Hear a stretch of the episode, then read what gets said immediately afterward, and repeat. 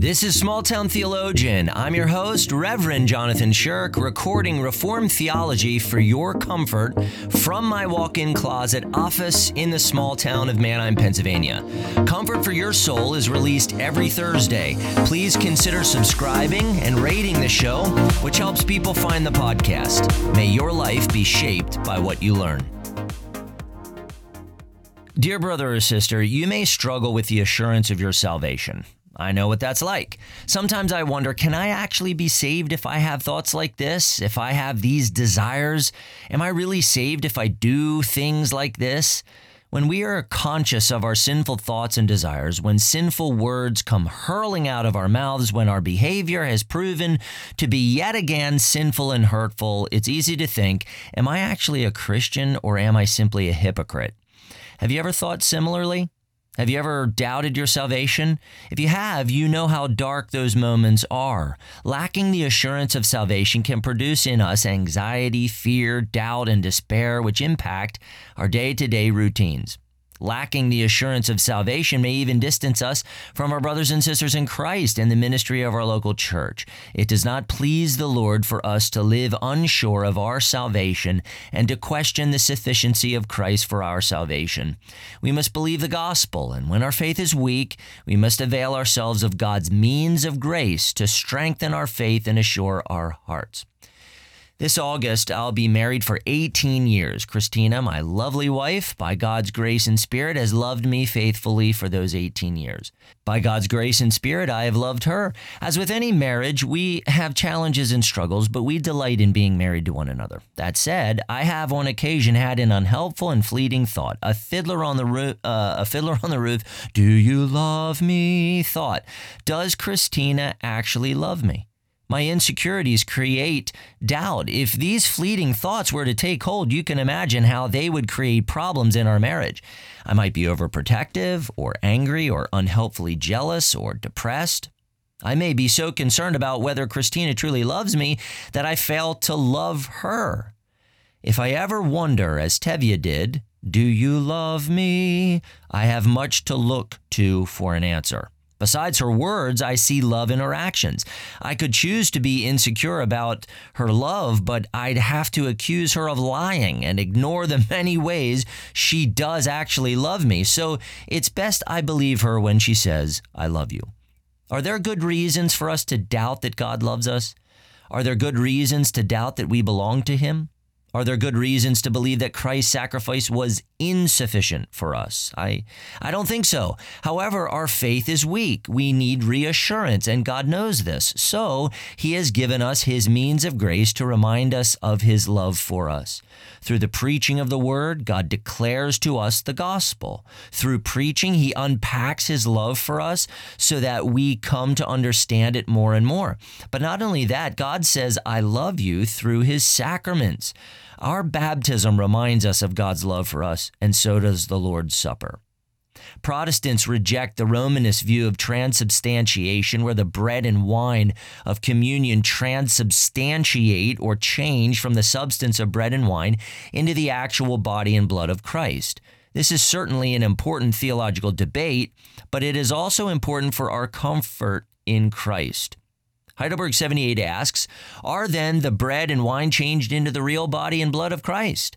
When we take the Lord's Supper together in church, do the bread and wine transubstantiate into the physical body and blood of Jesus? This is an important question. Heidelberg 78 gives a biblical answer No. Just as the water of baptism is not changed into the blood of Christ and is not the washing away of sins itself, but is simply God's sign and pledge, so also the bread in the Lord's Supper does not become the body of Christ itself, although it is called Christ's body in keeping with the nature and usage of sacraments. That's a helpful answer. When we were baptized by our minister, the water descending on our heads did not transubstantiate into Christ's blood. Neither did the water itself wash away our sins. The water was God's sign and pledge. The water pointed to Christ and to God's promise of salvation in Christ alone. In the same way, the bread and the wine are signs and pledges of Christ's sufficient substitutionary sacrifice. The bread and wine do not change, but they do point to Christ and God's promise of salvation in Christ. They are called the body and blood of Christ to remain consistent with the biblical text and the nature and usage of sacraments. How is this an assurance for our weak faith? Let me read for you Heidelberg 79 and make one simple point. Heidelberg 79 goes as follows. Why then does Christ call the bread his body and the cup his blood, or the new covenant in his blood? And why does Paul speak of a participation in the body and blood of Christ? Christ speaks in this way for a good reason. He wants to teach us by his supper that as bread and wine sustain us in this temporal life, so his crucified body and shed blood are true food and drink for our souls to eternal life. But even more important, he wants to assure us by this visible sign and pledge, first, that through the working of the Holy Spirit, we share in his true body and blood as surely as we receive with our mouth these holy signs in remembrance of him. And second, that all his suffering and obedience are as certainly ours as if we personally had suffered and paid for our sins. Here's the point I'd like you to get from that God gives us the Lord's Supper to teach and assure us. The sacraments are divine gifts through which our faithful and loving Lord teaches and assures us.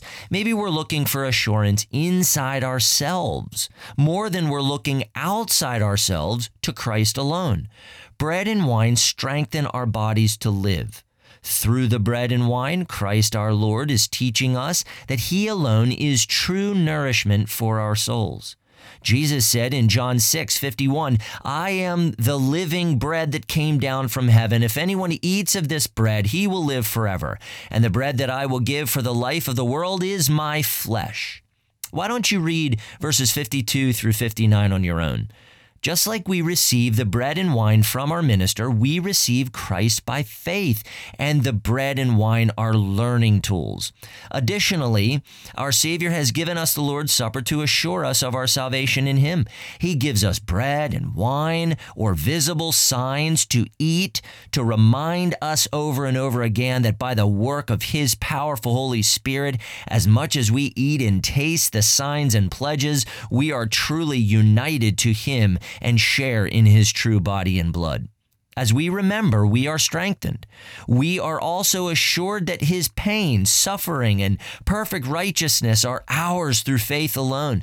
God gives us Christ by his grace alone, through faith alone, which is the instrument through which he imputes to us the righteousness of Christ. Maybe one problem we have with assurance is that we look to ourselves for assurance instead of looking to Christ in his means of grace. Are we looking for assurance in what we do? Are we grasping for assurance from the quality or quantity of our works for the Lord? It is better that we look to Christ in true faith to find assurance. What has Christ done for us? What is Christ continuing to do for us? When we look to Christ with true faith as he is given to us in the word and sacraments ministry of our local church, we receive God's assurance through God's means. The Lord's Supper is a marvelous gift from our God meant to strengthen our assurance by the works of Christ. Praise the Lord that he is mindful of you and me. If God is revealing to you that you don't know much about the sacraments and that you don't really deeply understand how good they are, how might you deepen your understanding of them? How might you grow to benefit from them more? May I suggest you read several things? Begin by meditating on Heidelberg 65 through 82. Read Westminster Shorter Catechism 88 through 97 and Westminster Larger Catechism 161 through 177. Read Belgic Confession Articles 33 through 35. I'll leave this info in the show notes. Happy learning and growing.